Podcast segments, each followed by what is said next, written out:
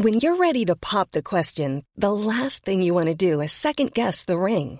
At Bluenile.com, you can design a one of a kind ring with the ease and convenience of shopping online. Choose your diamond and setting. When you find the one, you'll get it delivered right to your door. Go to Bluenile.com and use promo code LISTEN to get $50 off your purchase of $500 or more. That's code LISTEN at Bluenile.com for $50 off your purchase. Bluenile.com code LISTEN. Hold up. What was that? Boring. No flavor. That was as bad as those leftovers you ate all week. Keke Palmer here, and it's time to say hello to something fresh and guilt-free. Hello Fresh. Jazz up dinner with pecan-crusted chicken or garlic butter shrimp scampi. Now that's music to my mouth. Hello Fresh. Let's get this dinner party started. Discover all the delicious possibilities at hellofresh.com. Hi. Welcome to the shift. Des here. Back in New York City. And uh, myself and Katie recorded an episode yesterday in my car outside her apartment. Her flatmate was busy doing the cleaning, so we went in my car, which is a fine place to record. And this episode, it, it was kind of a little bit inspired by uh, the Esther Perel TED Talk that Joanne McNally had mentioned last week. I told Katie to have a listen, and uh, we were going to sort of chat about some of the themes that came up in that, which we did a bit, but it led us on to uh, perhaps something a bit more personal, uh, particularly for Katie. And uh, so we explored that a bit. So this episode is a quick intro into my Love Island obsession and my sadness for Katie to not have been able to really be a part of the Love Island experience. Then we talk a bit about uh, desire, uh, the, the the things that came up in the TED Talk about trying to maintain desire in a in a long term relationship, um, which actually neither of us are experts on. So it wasn't a surprise that we we drifted off the topic, and then uh, we get into some stuff about therapy and well being and mental health. So, really, this is like a mental health episode, I think. Certainly, it's a, um, it's a uh, looking, you know, tr- finding the best ways to love yourself and not being afraid to tackle uh, anything that might be hidden inside you that's holding you back. And, uh, and that's that. The love for Maura begins it, but the love for ourselves ends it. Chat to you after. I feel like I feel like you uh, you missed out a little bit. Uh, not by not being in Ireland with me, but just like you missed out on the whole Love Island thing, you know? I know. And you know what? That um girl who's a fan of Remy's when remember Remy said that there was Yeah. a woman she sent me the Dropbox link, link too, but I never got a chance to to watch it. I kind of was like missing anyway, so I missed Well, it. me and Remy are best friends now because of I Love know. Island. Because of Love Island, yeah. and uh, when I was back in Ireland, I was properly able to engage in it for the final week. And yeah, I feel like it's a pity, really, that you weren't able to uh, engage in that too. Because Mm. Maura, Maura Higgins is now like an Irish phenomenon, and you're like kind of oblivious to that. yeah, a little. I did go on her Instagram page though. Yeah, I think you tagged her in something, or, and I clicked onto it. and She's so pretty. very pretty. Yeah. But you don't know about her as the individual. No, Oh, see, this is a problem, Katie. I'm sorry. I'll go back in time and Well, you're it. doing an Irish sex and dating podcast, and the most important Irish sexual being right now is Maura Higgins, and you're not part of that. I'm sorry. I'll I'll I'll go home right now and catch up on. You're home. We're across the street from your apartment in my car. Yeah. We're sitting in my car across the street from your apartment. So this last week and a half, you haven't said, "Oh my God, I need to get to know the the, the phenomenon that is Maura Higgins." You, Um, that well, I went on her Instagram. I know, but like that was like one event. I mean, this is a major. I've been watching Outlander. Did you just brush your teeth? yeah. No, I didn't. That's my lip balm. Oh right, because Yeah, I, I really I'm, minty. I'm drink. I'm I'm having coffee. I feel like I'm not fresh, and suddenly I'm I'm very aware of your freshness, and it's uh, it's, That's good to know because that's that's good to know because I just I like this lip balm because I think oh you know if I were ever to randomly kiss anybody I'll taste minty.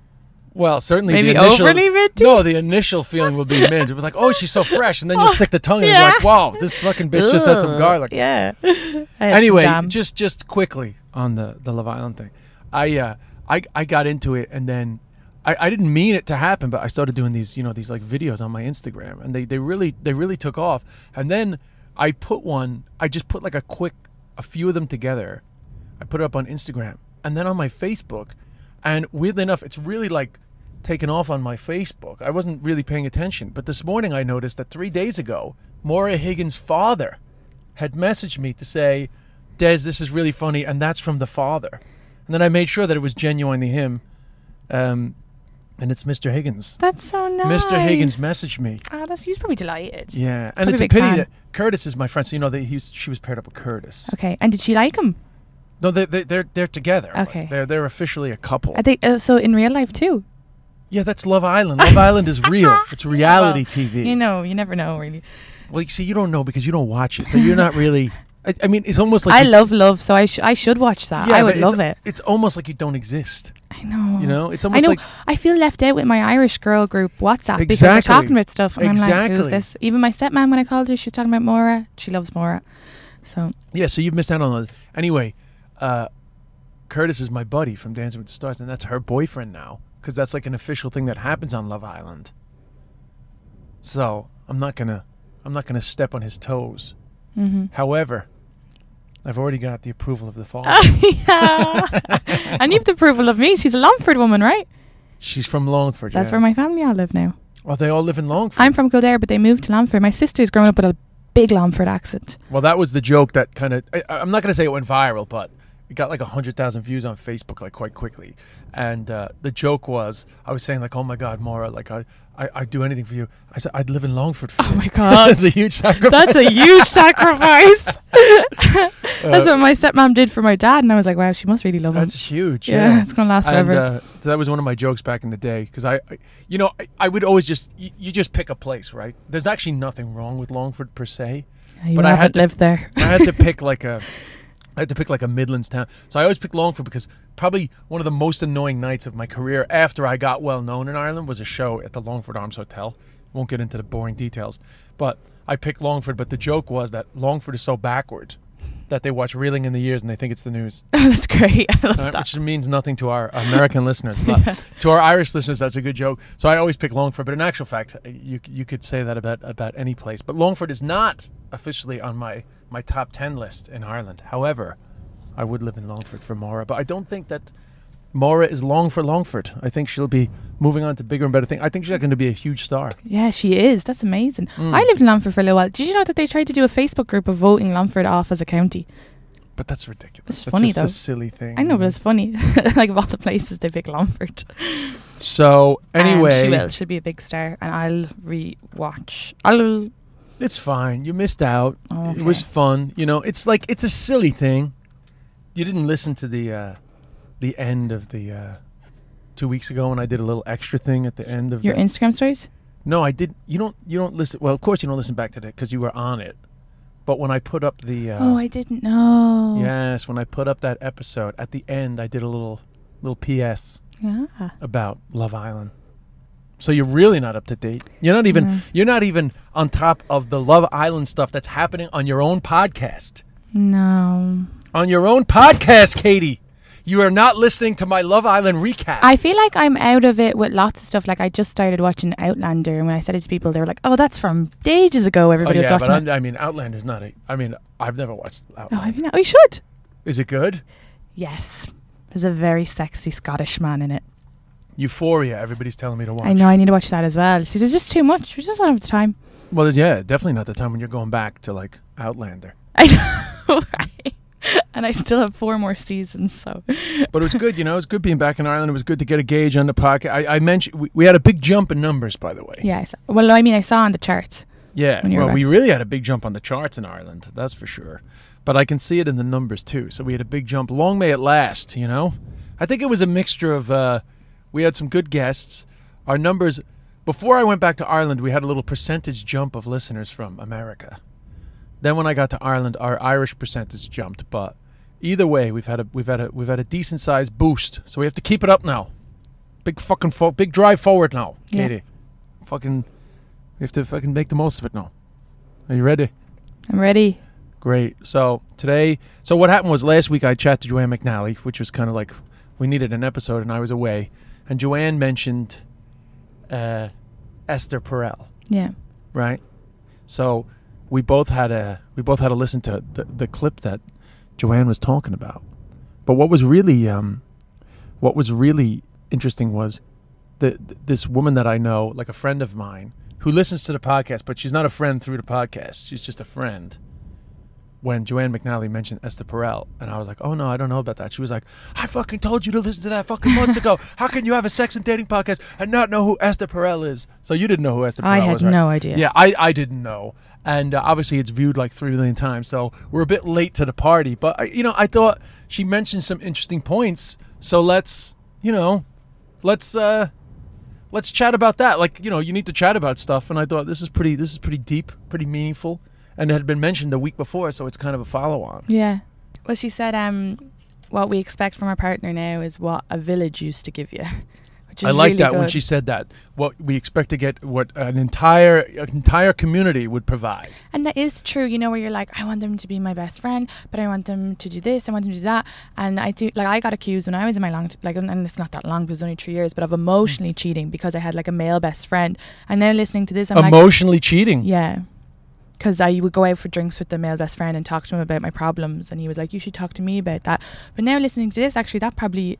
It's good to have other people you can go to instead of depending on the one person. But then, Well, other first of all, yeah, it's not fucking emotionally cheating.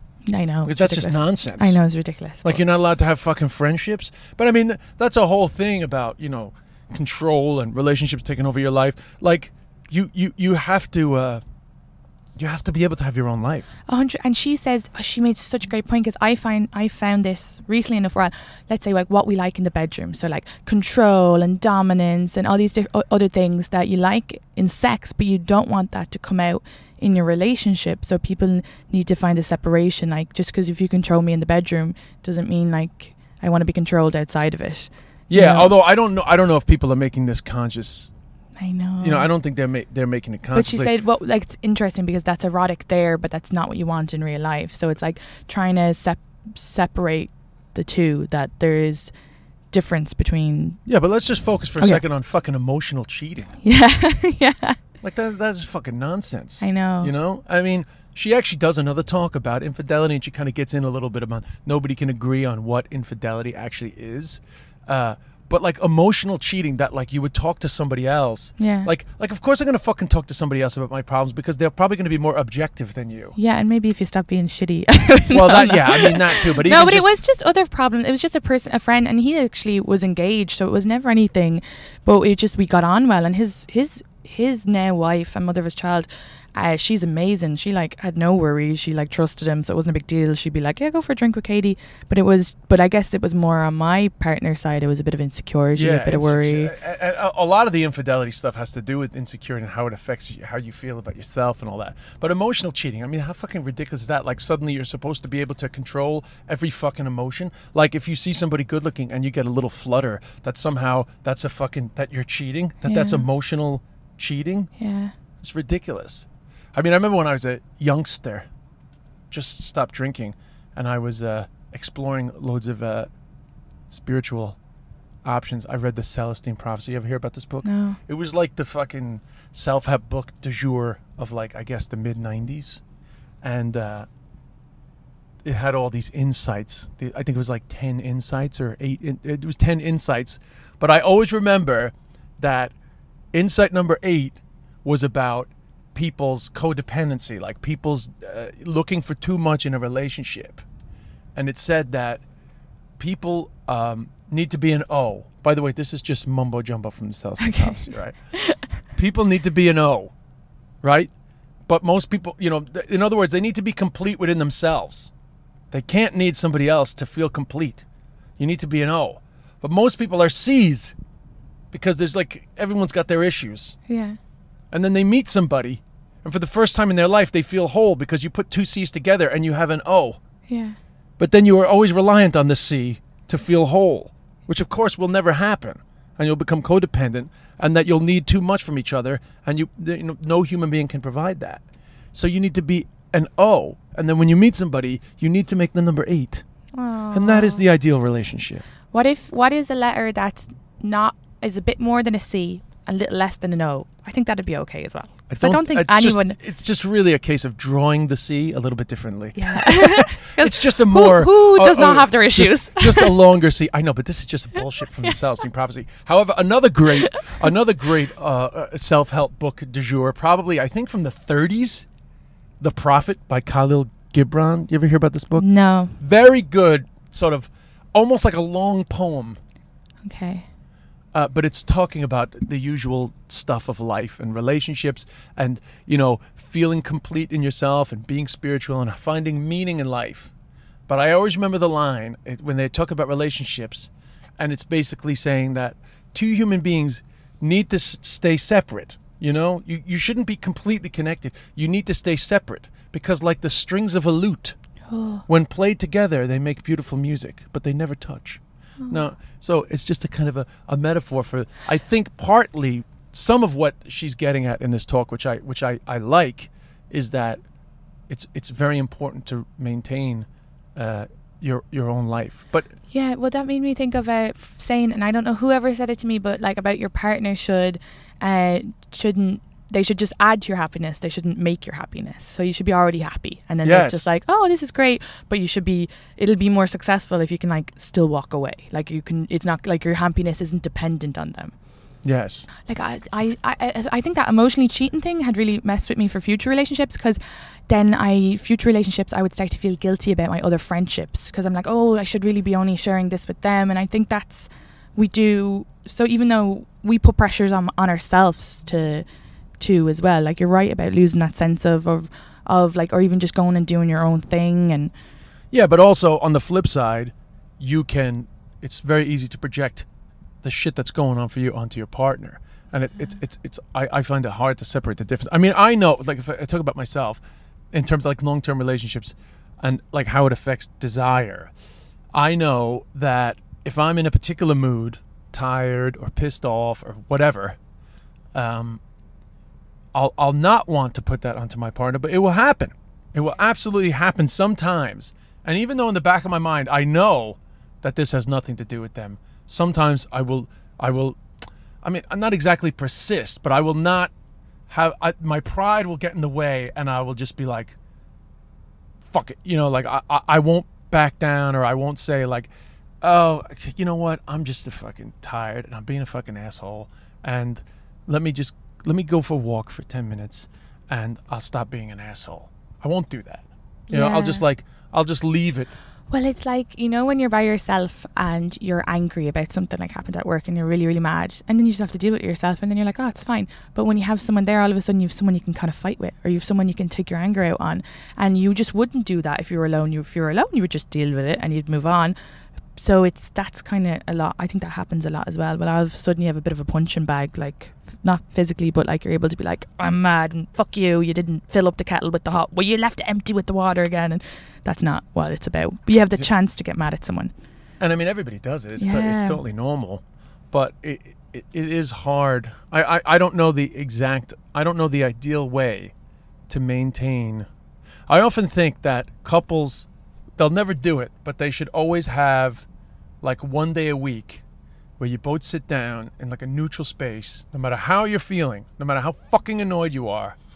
Sit down and you say, "Here's the stuff that's bugging me, and here's the stuff I think is going well."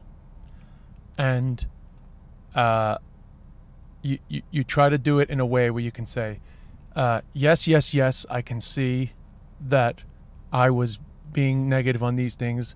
No, no, no, I I, I, I, I- don't 100% accept that. Uh, and then you know you try to sort of work it out and then leave it all there and just like hug and shake hands and be like, okay, well let's just let's just let all that go. Because in actual fact, there's so much stuff that you can just let go Yeah. but you choose not to. no, I think that's great. You you you choose not to. Yeah, no, absolutely. I mean, I remember this one comedian said to me that he thought about all the arguments he has with his wife, and he said at least thirty percent of them happen two hours after coffee Okay, two hours after coffee. because you crash and you're in a oh! fucking Oh, mood. see, I don't drink a lot of coffee. Yeah, so- but you crash and you're in a mood. Oh right, you yeah. know? yeah. No, and I find anyone I've dated over here when I've been like at my most like yeah, I talk about like not having the best relationships, but I wasn't fucking rock star in them either. Like I know that when I work a lot and I do a lot of shows, I don't sleep a lot and I'm harder to deal with then. So it's not really them, they've just come into my space and I've I've felt like I have to see them because I'm dating them when really I should have just went I need to be by myself tonight. Because then I'm not I'm like quite argumentative and tired and mad and I'm mad that I'm visiting them but I feel I have to because I feel like I have to put effort into the relationship. But I'm sure if I were just like oh, I've been doing this all week I'm tired I can't see this week they'd probably be like oh yeah that's grand. They'd probably be, that'd be better than having me over there being like what do you mean you don't have soy milk So how do you feel about this whole thing of like he I need him to make me feel like I'm I'm a princess or I need him to make me feel like I'm the most important person. How do you feel about like when you hear or or, or I need I need I need her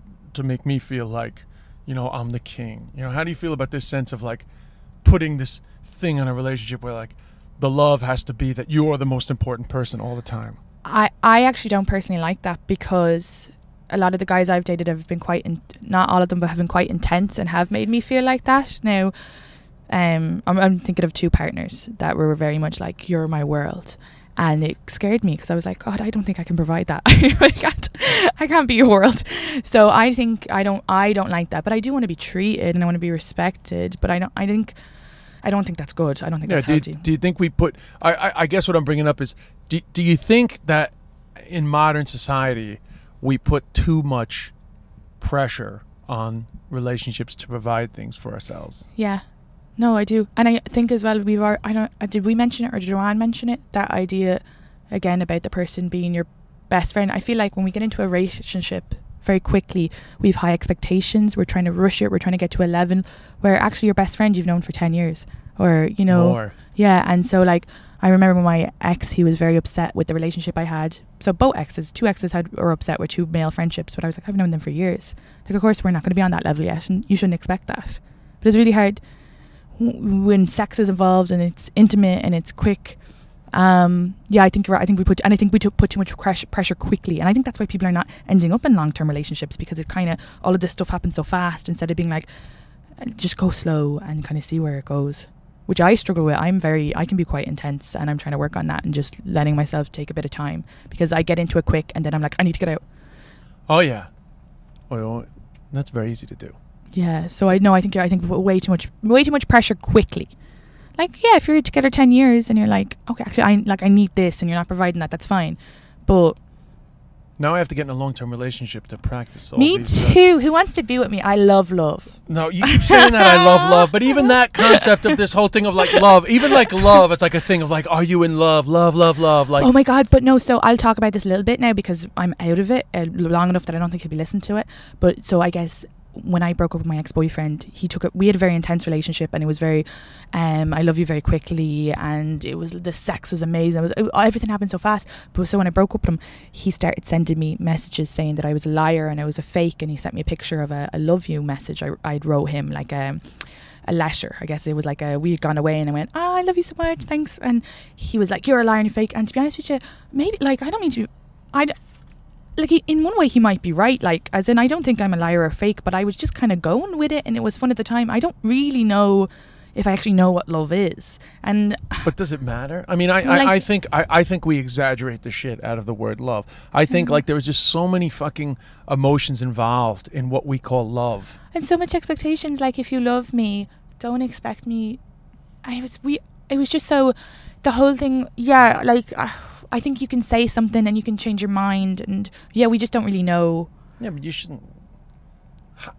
Why are you even allowing yourself to? Well, you're doubting yourself based on this fucking angry responses from this fucking No, but I- control freak. Yeah, but I mean, my point is, it's okay if if you feel it for a second and then you don't, or like nobody really, we don't really understand our own feelings. Like if you're in the moment, that's fine. Like I mean, the expectation that love had to be that if I loved him, I would put up with all that shit. I guess that was his point, and I think people do have that. Like, but I love them, so they can do this, and it's like, no, love is the last. Love is the last thing. Like the respect. But trust me, like, uh, c- control. Somebody said this to me once. Control is the absence of love. yeah, Now, whether you can break that down and that sentence holds up, I don't know. But a control freak talking to you about how you were a liar about love is really comical. Yeah, true. Well, like, and I guess the point that I like, I am aware of all of that, but the point I'm trying to make is that. I, because I think I love everybody. I'm a very lovable person. I have a lot of love to give. I tell everybody I love them. Um, love is easy for me, and if I break up with someone, it's never really to do with love. It's like I mean, there's so much more we need to build, like trust, and we we go. You hear my friends being like, "But I love him," and I'm like, "Yeah, but that doesn't matter. You love any, you love the next person in five minutes." Yeah. like love can happen. I do believe love can happen quite instantly where you like meet them and you're like or what i don't know if that's that feeling that infatuation but i think it's the other stuff. It's the stuff like trust that builds up over years and and respect and like and then we let people disrespect us because we're like oh but i love him and he loves me and i want to be loved.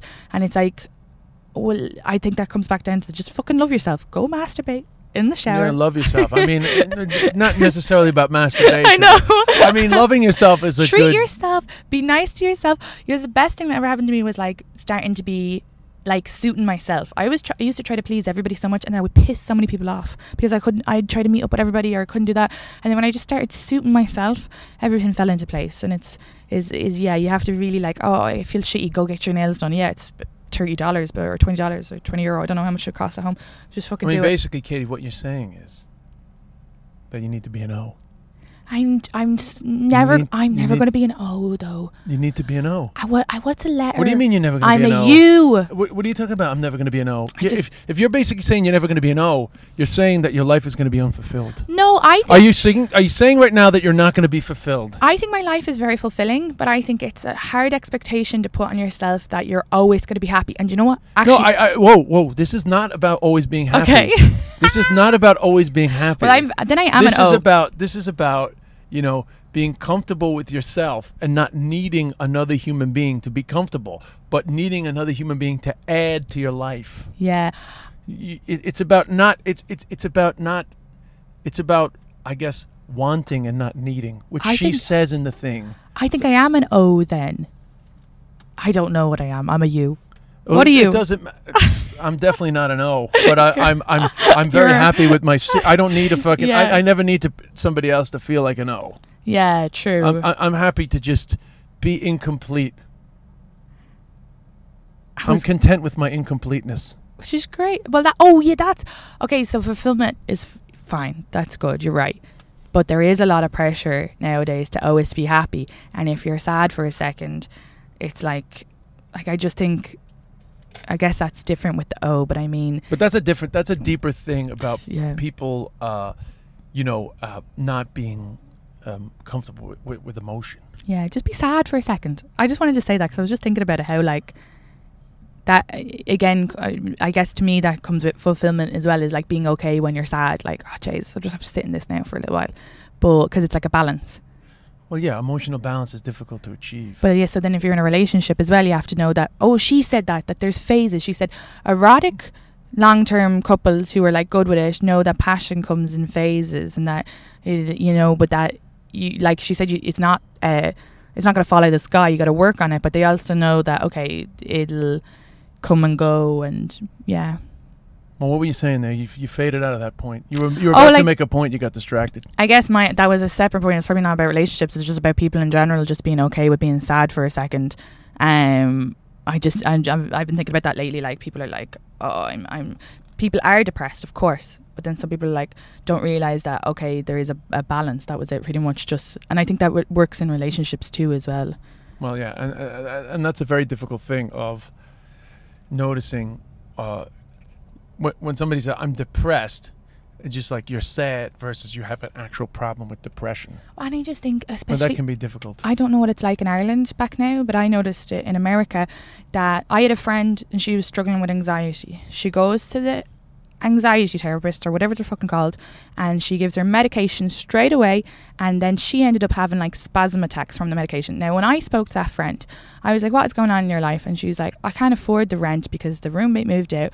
I don't have the money for it, and it's all money issues." And really, what should have happened was before they ever went to the medication, before they ever di- diagnosed her with anxiety disorder, it's actually just she needed to learn how to fix this problem, like get a roommate in or fix her money issues. And there there should have been physical steps before it went to that. And I think that's a very much thing here where people are like, you can't be sad, you have to be happy, you can't be anxious, or it's a disorder. And it's like, no, you just you're you're anxious because you just started a new job. Okay, give yourself a few weeks, it'll be grand.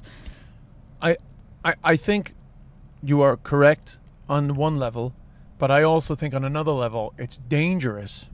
Yeah, I'm also not a therapist, so don't quote, quote yeah, me. uh, well, yeah. no, I, I'm not. I know. I'm just saying it's it's dangerous to dismiss it outright. Yeah, I'm I'm not doing that because either. for every scenario where you are 100% correct that perhaps there's they're too quick to prescribe medication and that some people that, that basically it's very easy to get prescribed so you really can go to a therapist or you can go by the way you have to go to a psychiatrist i believe to, to get actual medication but uh, that it, it's quite easy to just present with certain you know certain things and get medicated for it uh, and and that that could be a problem on the flip side uh, it's important to not dismiss the medication No, because true. for some people it can be Yeah. life changing No, absolutely, absolutely. Like but I, overprescription I think mean, you should I- still I- go. I think you should go to the psychiatrist or the therapist. But I think as well there can be like a try other methods as well because obviously if someone has like a mental disorder you need the tablets and you need to fucking take them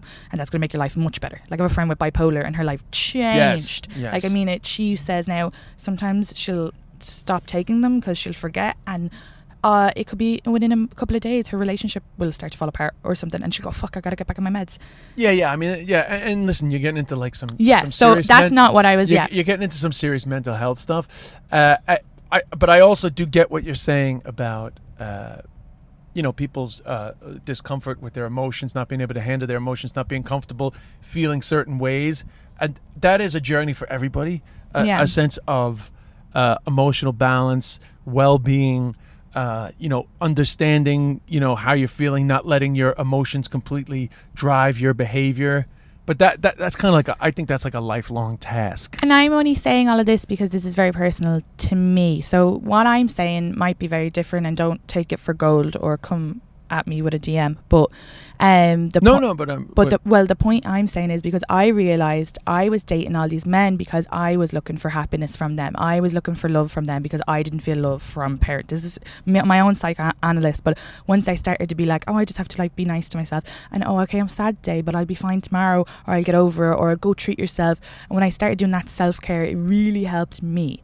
Um, and that might not and what's help your self? What, what what are your self care tricks?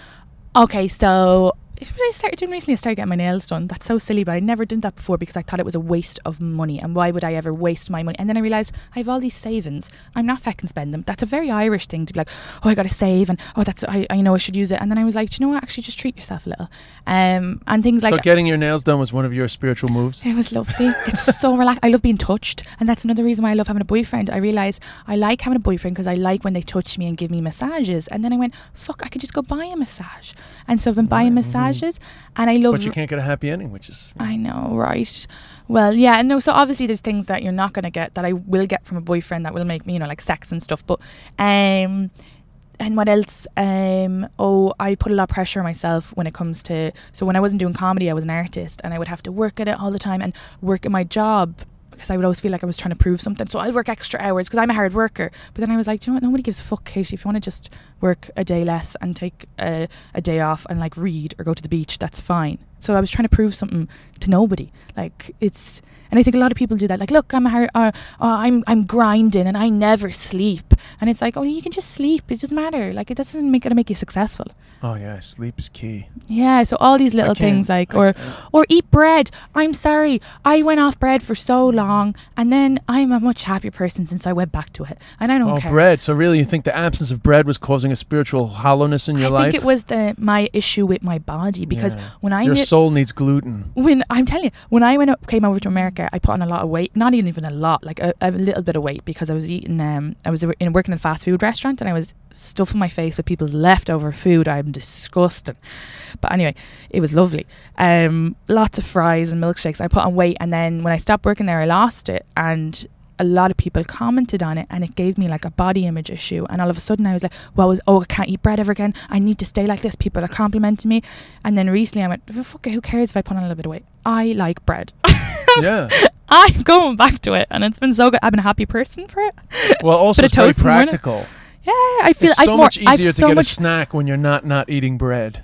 Oh my god, I have so much more energy as well. I didn't realize that that was the only carbohydrates in my diet because I just generally I've always enjoyed salads or you know, so once I cut out bread, I was tired all the time and now in the morning I feel I've more energy and I feel like a happier person. But I mean it's just like tho- those things of not being so strict on yourself. And that will then hopefully hopefully I'll end up in a great relationship and they'll be like, "Oh, she's not putting the pressure on me to make her happy." It's great because most people say stuff like meditation, going to therapy. I don't go to Uh, therapy. I'm keeping yoga, whatever's locked up in there you locked go up. get your nails done. get your nails done. Eat fucking basic. bread. yeah. Get I haven't- butter. Yeah. schla- lather it on. But I just think if you start with the little things first, right? Well, yeah. I mean, Eat chocolate. I mean, I on a love on a on a on a uh, on a more in a more in depth level.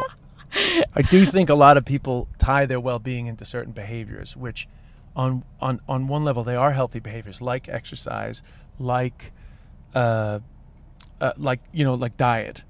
Uh, you know, they do these things to better themselves. But I do find that it can trigger like a, a- no- an OCD reaction. You know, you can get people that are in, in- inclined to obsessive compulsive behavior, which I include myself in that, by the way.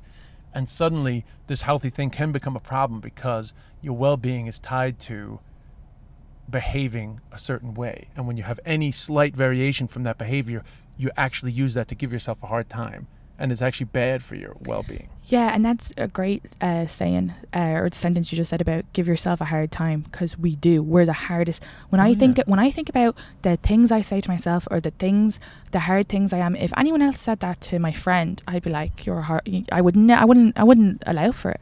So I think that's what you're saying. Like it is an excuse to be hard on yourself.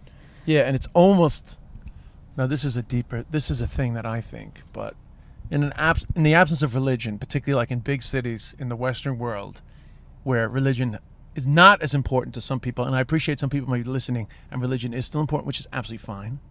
But in the absence of religion, or certainly in the absence of the rigidity of uh, sinning or not sinning, we have actually just found a way to create the same scenario, which is these are the things that mean I am being good, and if I don't do these things, I'm not being good. And you get this feeling of, oh, this will be exciting if I do this thing that's not good. The excitement builds up, you do it, and then you crash because you have given in to the you know the the, the thing that you weren't supposed to do. Which in a way is just a continuation of the shame spiral that we all claim to have exited from because we stopped believing in religion or you know like all the things we did i'm liberated from that. I, I i'm out of that shame spot. But we just create new shame spiral No, you're so right. And I, I can only relate it to comedy, but I think anyone who listening will be able to relate it to their work world or like you said, especially with exercise is a very similar um well exercise and diet i think are two big ones. In a, in a modern world two big things that people begin to associate uh, good feelings versus bad feelings. And like so I'm obviously I've most of my comedy experiences in New York City. A lot of the comedians are atheists. They were very vocal about that. But they treat comedy like religion, like, oh, you didn't get up three times tonight. Oh no, I, I, I, can't, I can't go out tonight. I didn't get up, I didn't get up three times tonight. Or there's a very like, they put what that that a lot of exactly what you're saying, kind of like. And then if they take a night off, like I get text messages from friends going, oh, I took tonight off. I feel so guilty. Oh, I don't deserve this now. And it's like, you're right. It is like a religion. And I think Mm. a lot of other work is this is a similar. Yeah, work is another thing that people use, and then it's that sense of am I being good or am I being bad? But you know, all these cycles are very hard to break out of. I'm gonna say something now, and I feel like I'm gonna get in trouble for it, but um, I'm gonna go for it. Um, you know, when you were saying that I didn't say like meditation or go to therapy, so I obviously haven't gone to therapy yet, and I will one day, and I think it's very healthy to go get a massage for your brain. Um, the only thing I've been thinking a lot about is the amount of people, the amount of my friends who use therapy here every week, and they go and they talk about like their boyfriend or they go and talk about their friend. But I just feel like it's. I feel like it's good to do that, but I feel like you've put in a middleman. Like I just wonder if we were o- if they were okay to go. Like I wonder if you just talked. To, if if if communication was better, like you just talk to the person you have the issue with. Like if my friend has an issue with me, why didn't you come to me first? I'm just I'm just wondering, is there now like an extra person you're? And I, I guess maybe it's better to go when you're able to get get it more to a certain. Well, you haven't gone to therapy. Yeah, I should just So go don't actually before the I talk. fuck you're talking I about, know, Katie. No. I, let me just. I, I, I'll just counteract that just Okay. a touch. What's wrong with having an objective observer? Yeah, so you're as I was saying that I was thinking actually you might get your thoughts a bit straight and, and, and also you're also you're also v- giving a very narrow view of what may be going on at no, that true. You're session. right, and that's just an, shows an insight of my kind of lack of knowledge about the whole thing. Um, but as I was saying it, I was like, actually, that might be quite good. Then maybe I wouldn't have thrown the plate at him because I've never done that. But- yeah, and you know, and, and, and possibly you can, you know, possibly say if you went, you might be able to get down to the the deeper emotional things that may be driving what you consider to be a cycle that you can't break in terms of the guys that you meet. You may actually be able to get you you may or may not be able to get a deeper understanding of what's driving you, perhaps the actual feelings that you may not even realize are sort of trapped in there. That if, if you actually released some of that feeling, or you really sort of like some people think that you can heal them by like replacing the replacing the bad sentences that are fucking driving around your brain that you're not aware of. There, there may be some healing.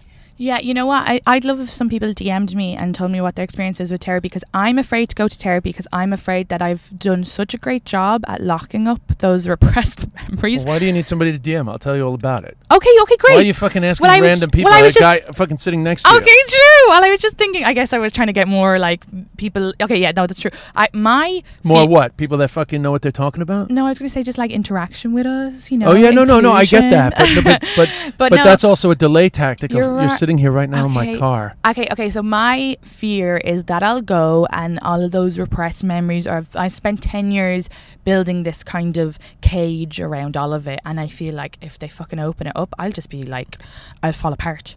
Okay, It- well- it's a control thing, probably, but It's fear. I'm afraid. Well, yeah, but it, it's it's it's fear. Control is is is a is a is a fear protector. Mm-hmm. But but but number one, it's absolutely okay to be afraid. That's the most important thing. That you're you're how you're feeling is how everybody feels.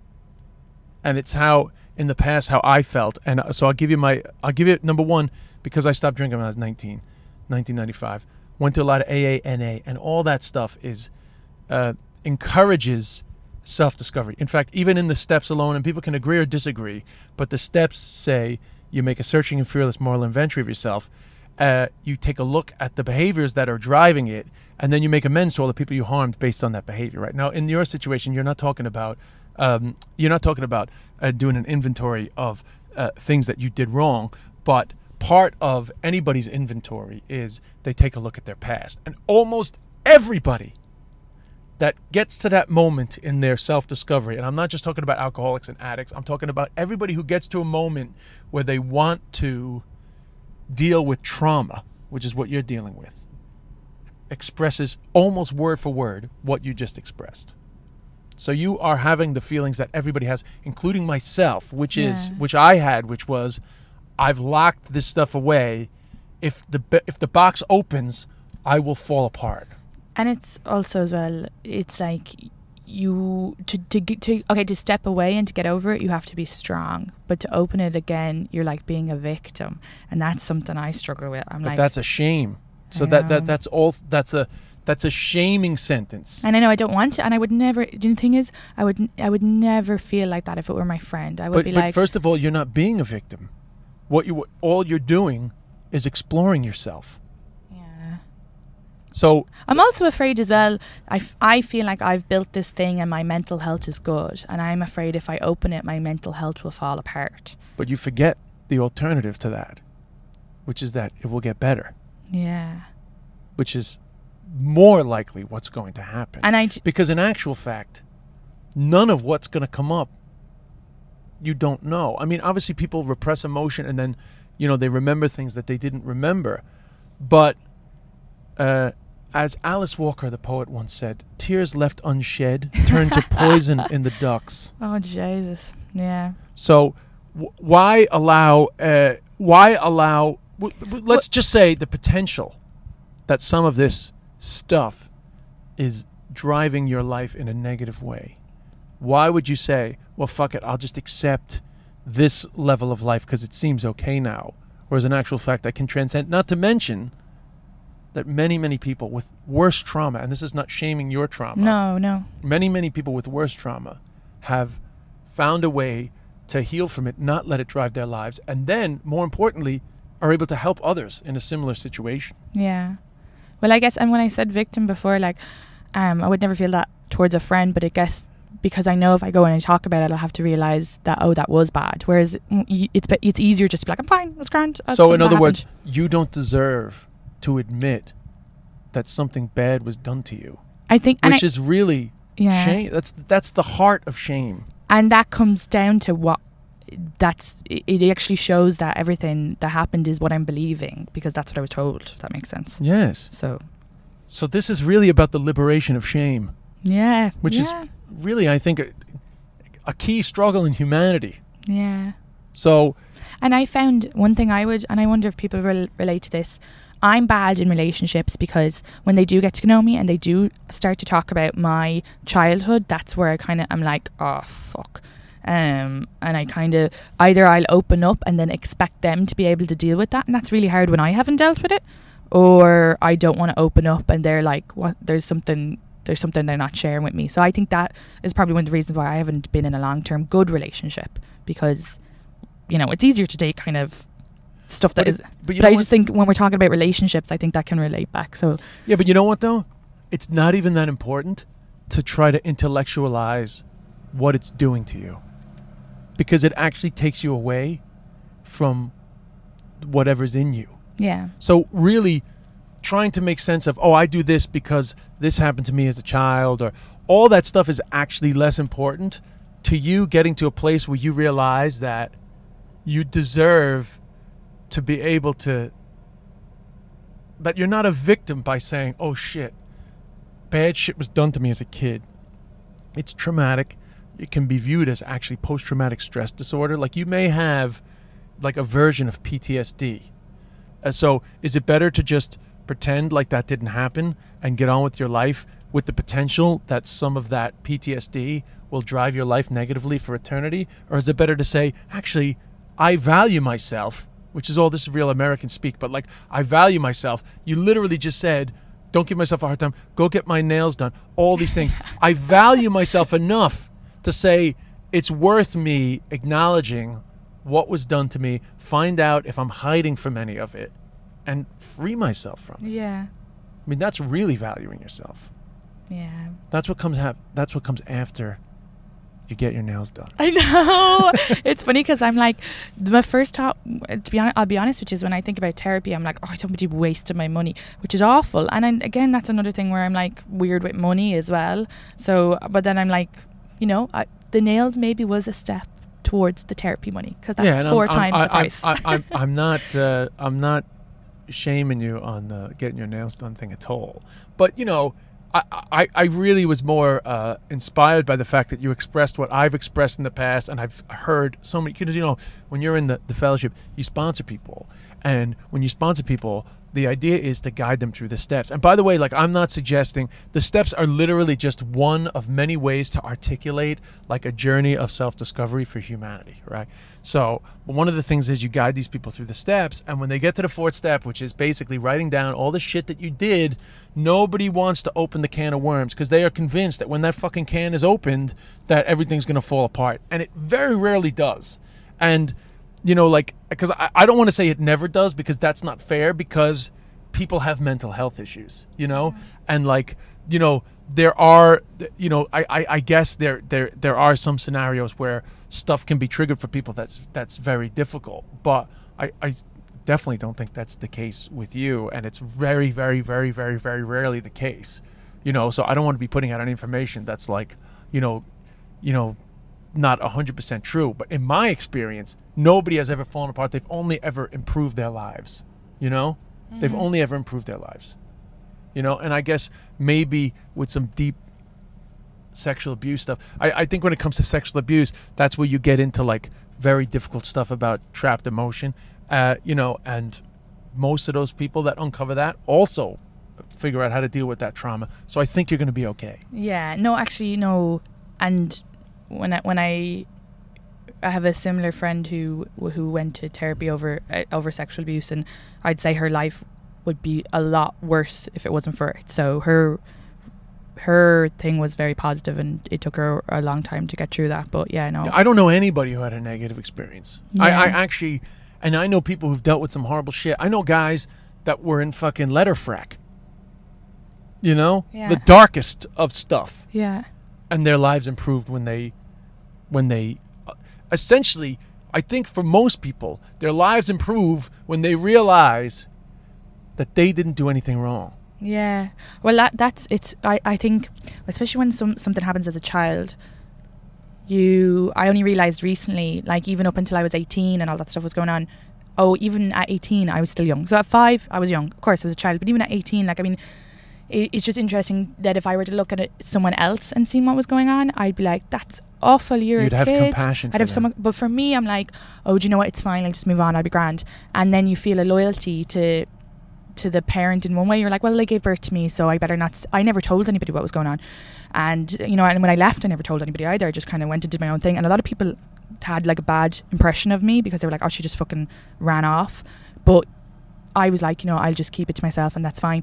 But in hindsight, I'm like, actually, well, I'm not the one who did anything, you know. And I guess I, it's still, I can still talk about it, and I could like go to a therapist and talk about the things she did because I'm like, well, she did them, do you know. Exactly. And it was just, I just realized this recently, where I'm Well, like, Yeah.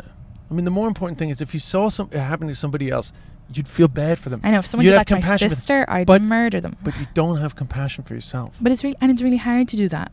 It's really and then yeah, it's it's, it's, it's, difficult.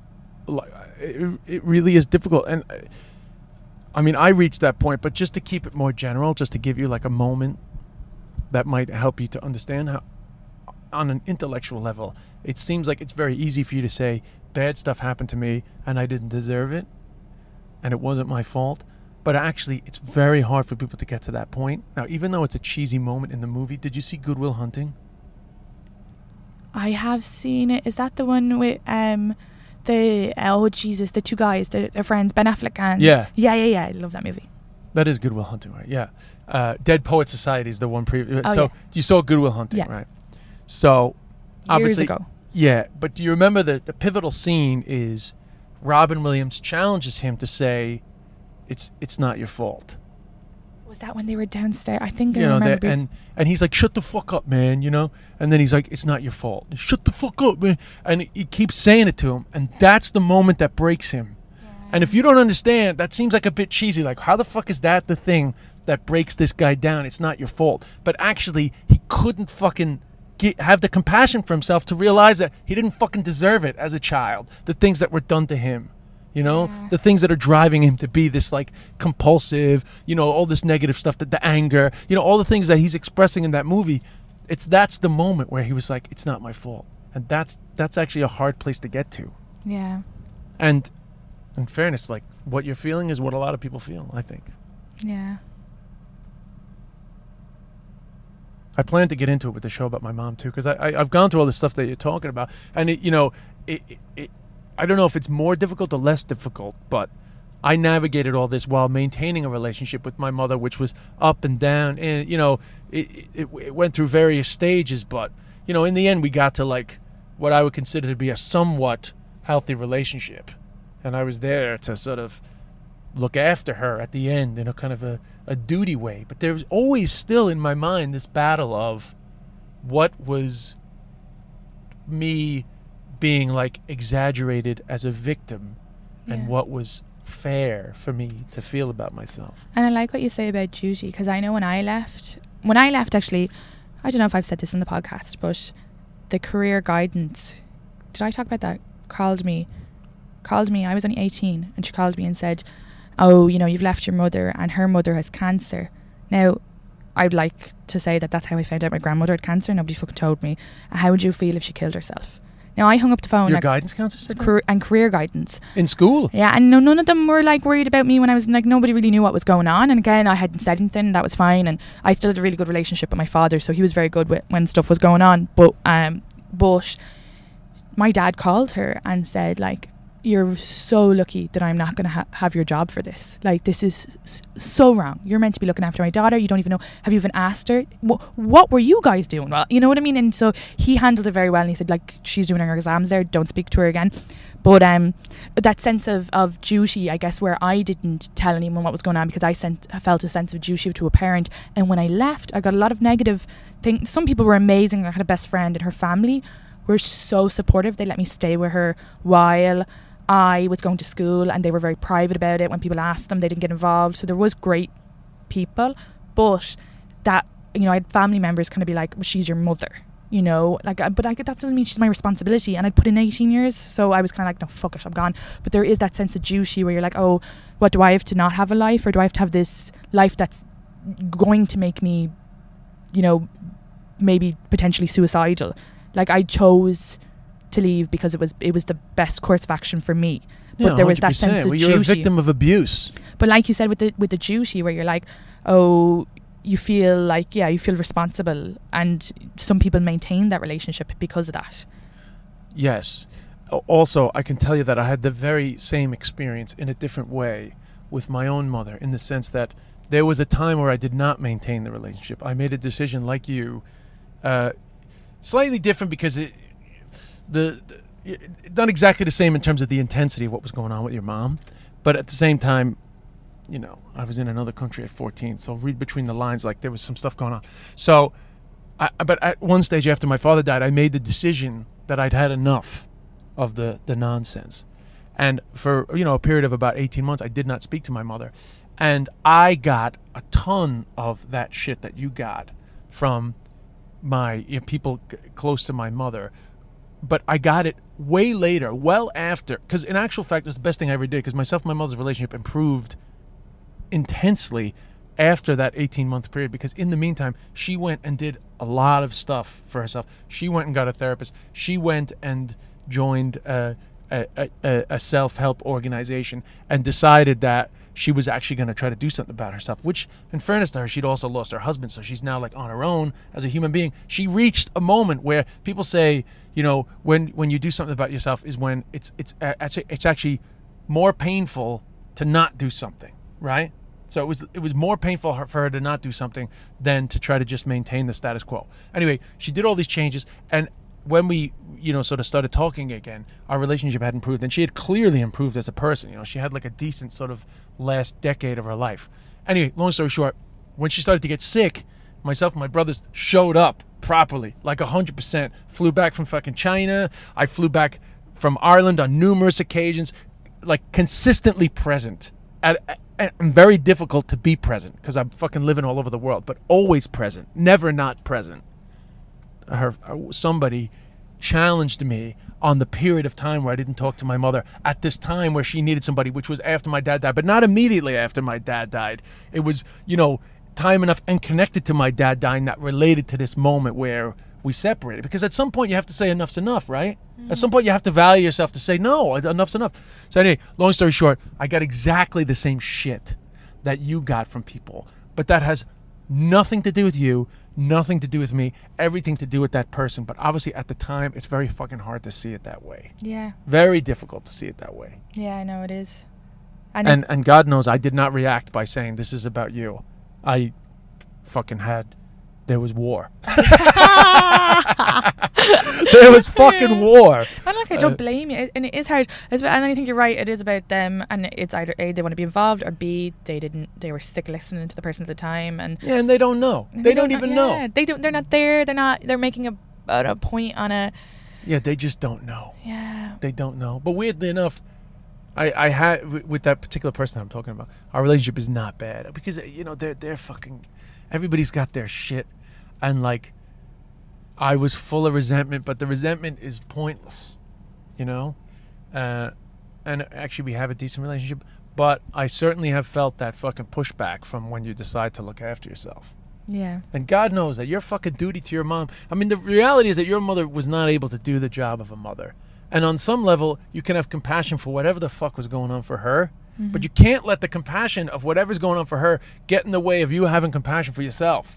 Somehow, your what's happened to you is less than whatever the fuck is driving your mom. Yeah, and I think a lot of people just don't can't understand it. They can't under they can't relate because they have a good relationship. And now my mother always painted me as a terrible daughter, but when I think it's so funny, I just realized recently I was like, I was five when she was telling. I wasn't, and anybody else who met me always said, do you know, I- you, you know, it's just. Uh, I'm glad that I'm getting to that point where I was like, actually, no, I'm, I'm, a good, good person. Um, but anyway, when you when you do decide to cut off that relationship, people don't understand, and I always think it's funny because it's like, I'm not cutting out my birth mother for no fucking reason. Like, there's Yes. obviously reasons, but I don't have to share that with you. And I remember one time my co- my cousin's amazing. Like, it's so funny when I left home and people were hounding me and I was studying. Me and her went to the woods just because there was so much drama going on and I needed to study for a test. And she she went and got my books. She's a 16 year old girl. Went and got my books, brought them down, told me not to worry about anything, that I didn't need to talk about it, but we just needed to study. And she was the only one who acted like a fucking adult in that whole thing. And she got a bit of shit for that as well. Um, and in hindsight, you know, people apologized later on when they kind of found out what was going on. And years later, she came to me and she said, "What what was really going on?" And I told her, and she got really upset.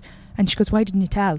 And I go, "Because nobody fucking asked." And it wasn't up to her to ask. She was a child as well. But I mean, like everybody kind of just went, "Ah, it's grand." When you know, it, I think to then come at me afterwards is like, well, you just don't know. You can't come at me now.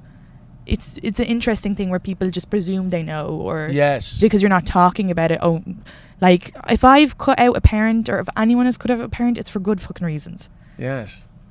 Do you ever give yourself credit for being able to navigate all that yourself as a child? Yeah, I do. I do. In fairness, I do think. Um, I think.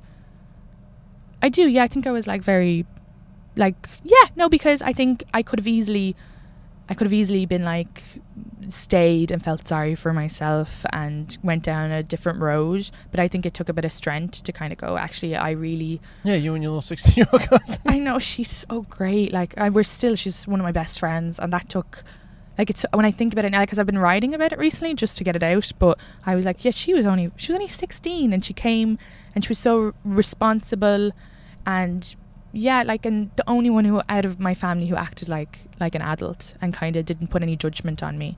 Um, and she got a lot of stick for that at the time, and I'm sure if they listen to this now, they'd probably give her a little bit, but hopefully not, because I think with years later, like, and even her parents, were, years later, were always great. Like, I went on a holiday with them, and I ha- ended up being able to have a relationship with them, and I have a relationship with my cousins out now. Years later, another cousin of mine came to America, and she came to meet me, and she never brought it up, and you know, and I wouldn't have had the best relationship with her mother, but let's say she we're able to have a relationship out of that. So years later, things kind of work out. Things, Yes. which And is great. This is the, the- I I mean, Irish people like to think that like it's it's uniquely Irish dysfunction, but actually, uh, it, dysfunction is quite general. But I mean, certainly in an Irish context, I think a lot of Irish families will identify with aspects of what you're talking about, the level of dysfunction and resentments that come up. But it's good to be able to well, to, to resolve them. and I think the issue between like, okay, just because you gave birth to someone, and I know you do give up a lot of life, but doesn't mean that they owe you everything, or that they could, you get to control them, or that they're your possession, or that they're your slave. And I, my, I, you know, I had an ex boyfriend who I seen a lot.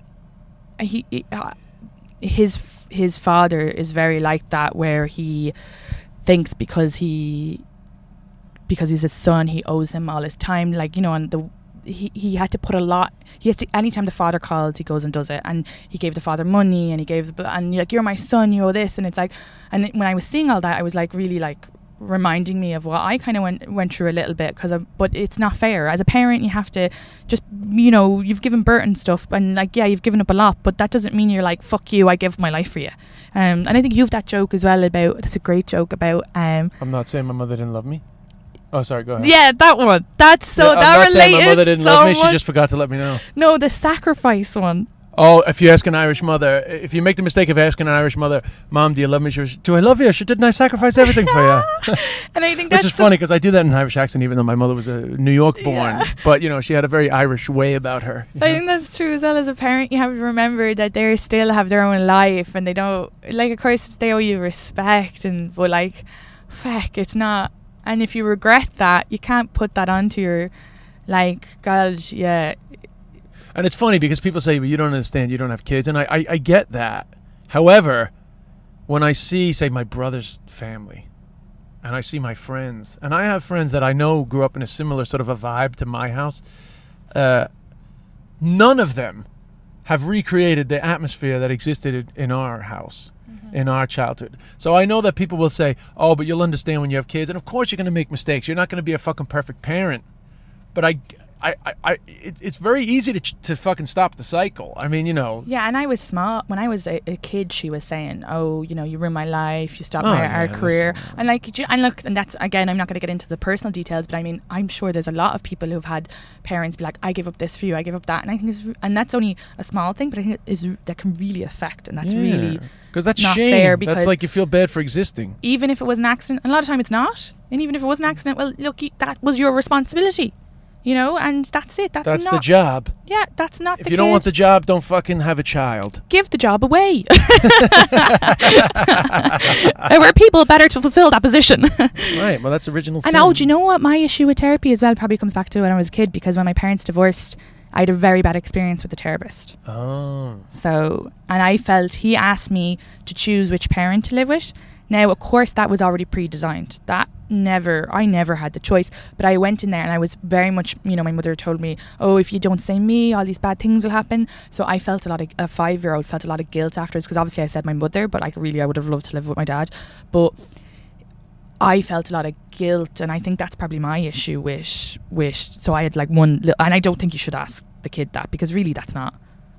Yeah. I mean, honestly, Katie, you really dealt with quite a lot, in my opinion. That's a lot as a child. Yeah, oh no, there's a lot And more I- that I'm not getting that- into, but Yeah, of course. I, I that, that's obvious. And I, think I think it would be great if you did talk to somebody who just understands. Even though I think you have a pretty good grasp. Yeah, I, I think you have a good grasp of it yourself. But I also think that it would be worth talking to somebody. So say if, if you talk to somebody who's heard a version of what you're talking about at least 30 times, maybe 50 times, yeah, they I think that they will have learned a couple of tricks to help you. yeah, no, you're right. And I think the only reason why I'm half as able to address it and okay with it is because I had my dad and my stepmother, and my stepmother's just a social care worker. So, you know, she, she, the woman's amazing. She never said a bad word about my mother or my parents' relationship, but she was always there to listen and guide me through a lot, and like even just listening or being or tell me I'm great and stuff like that. But I think a lot of people don't have that. Yeah. they don't have. So what I had was Thank I God had, you had that. I but you deserved it, by the way. and I know. You shouldn't I- feel guilty about that too. but I mean, like, I'm just, I, I think I'm lucky, and I think there's people who wouldn't have had that, who are, who are, can't really. It's funny because I wrote, I wrote about it. I haven't done anything with it, but I didn't do anything with it because I felt guilty because I was like, I'll be telling on her now. Mm. But then I was like, oh well, actually, it's kind of her own fault. But I think the writing is good too. Like if I said to you, "What are the things that you're doing?" and you say, "I'm getting my nails done and I'm doing this," but I would also think that actually writing is uh, is a good one. Yeah, my dad said. I remember my dad asked me to write when I was 18 and I was going through all of it. And he was like, Look, write all of this. And he said, I didn't now because I couldn't deal with it. But he said, A bad pen is better than a good memory. And he was like, It might be something later on you kind of want to. But I was like, I don't even want to. I just want to forget all this. So I never wrote about it at the time. But A bad pen is, is better than a good memory. Mhm. What is that? So he means like even if the pen loses ink, it'll it's better to have it in writing than trying to go back in your brain and figure it out because your brain is emotions. See, my dad because my dad Because he's a cop. because he's a, a policeman. He told me this thing that's so hard, and I ended up doing an art project about it actually for my final year of college. Got me an A, baby, um, but which I don't use now. But um, he told me about when you uh, witnesses is so hard. You can never ba- you can never base what happened on a on a witness because people bring in their emotions. They see. So let's say if someone said you did something, and I was there, but I have such a good impression of you that I would see it totally different. And let's say if the other person didn't like you, they would see it different. And Yes. you could say something, and I'd be like, no, he just meant that as a laugh. And they don't like you. So they're like, no, he meant it sinister. Yeah. And it's really hard. And it's not their fault. It's just there's so much emotions there. Yes. So it would be great. It's great to have uh, in writing the way that you're feeling at the time. Yes. Which I agree. I mean, I find write stuff more. I've well, I find stuff that I've written like not not not not just work stuff, like just you know, particularly those early years when I was like doing a lot of self exploration, and you find stuff and you're like, fuck yeah, well, I forgot how I, I forgot how I was feeling back then. Uh, and, and it can happen so quickly. Like even the last guy I was dating, like he would do something, and I would kind of say it to you, and I would say it to my friends, and I'd be like, "This is awful," and then I would go talk to him, and I'd be like, "Ah, it's grand. I'll just forget about." it. But then, so when I finally broke up, and Yeah, I, but now we have it all on fucking. I We have it all on the Ah, podcast. so we'll remind you in a Yeah, year when you're with some other abusive Yeah. guy. We'll be like, "Hey, Katie, uh, we thought you learned them." we have it on uh, episode six here. Yeah, right. Just play it back, and I'm like, oh, okay, great. But no, what I did this time was I wrote it down, everything. And so anytime I felt like, oh, maybe I was wrong, maybe I should text, I looked into it and I was like, oh, I wasn't wrong. It's so quick how you can forget and just Oh yeah. kind of justify it and make excuses. I do that all the time. In other words, the mind is a very imperfect organ. Yeah, I think writing it, writing things down. What I did, my dad said to me, he was like, from now on, he thinks I don't give nice guys a chance. From now on, I want you to write a list, and if they don't even match up to one part in that list, X gone. So I wrote my list. Oh, But I had wrote a list before, but it wasn't. It was really basic stuff, so it needs to be more. And I think that's yeah. Anyway, write your list, people. I have a list. Do you? Yeah, it's got two words on it. Be hot. Maura Higgins. Maura Higgins. I'm only joking. Sorry, Curtis. I'm only joking, Curtis. Is Curtis hot? I want to Google him. He's hot, but he put on a few pounds in the in the villa. But we gotta go.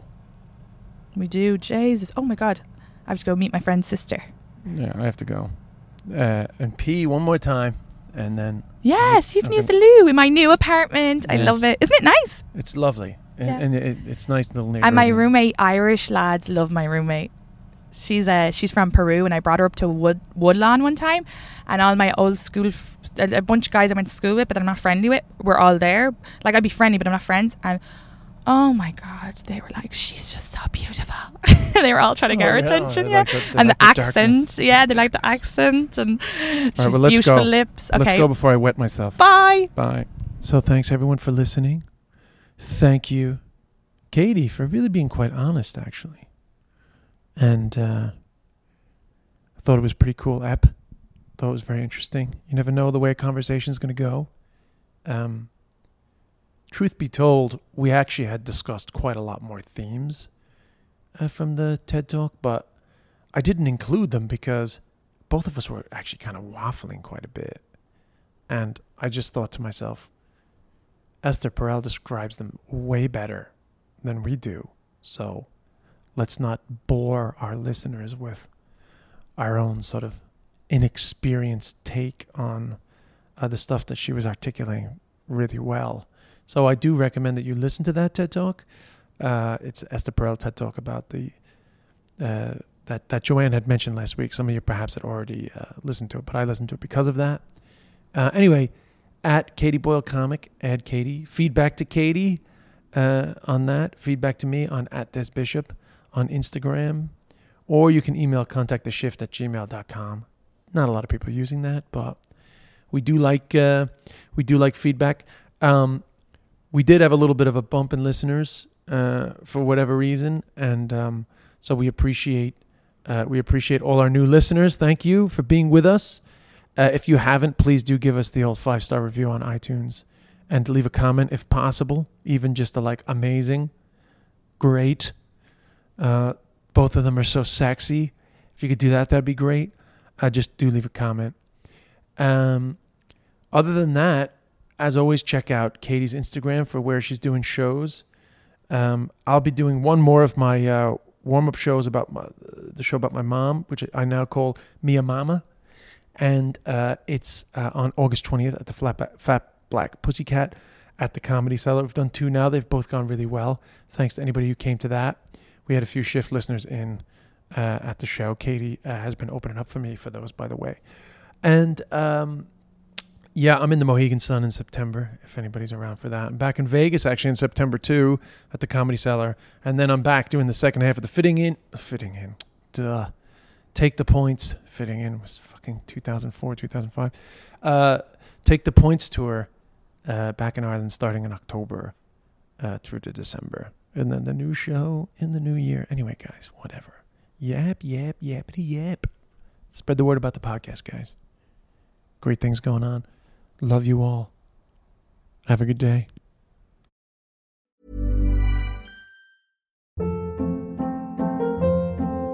Hold up. What was that? Boring. No flavor. That was as bad as those leftovers you ate all week. Keke Palmer here, and it's time to say hello to something fresh and guilt-free. Hello Fresh. Jazz up dinner with pecan-crusted chicken or garlic butter shrimp scampi. Now that's music to my mouth. Hello Fresh. Let's get this dinner party started. Discover all the delicious possibilities at hellofresh.com.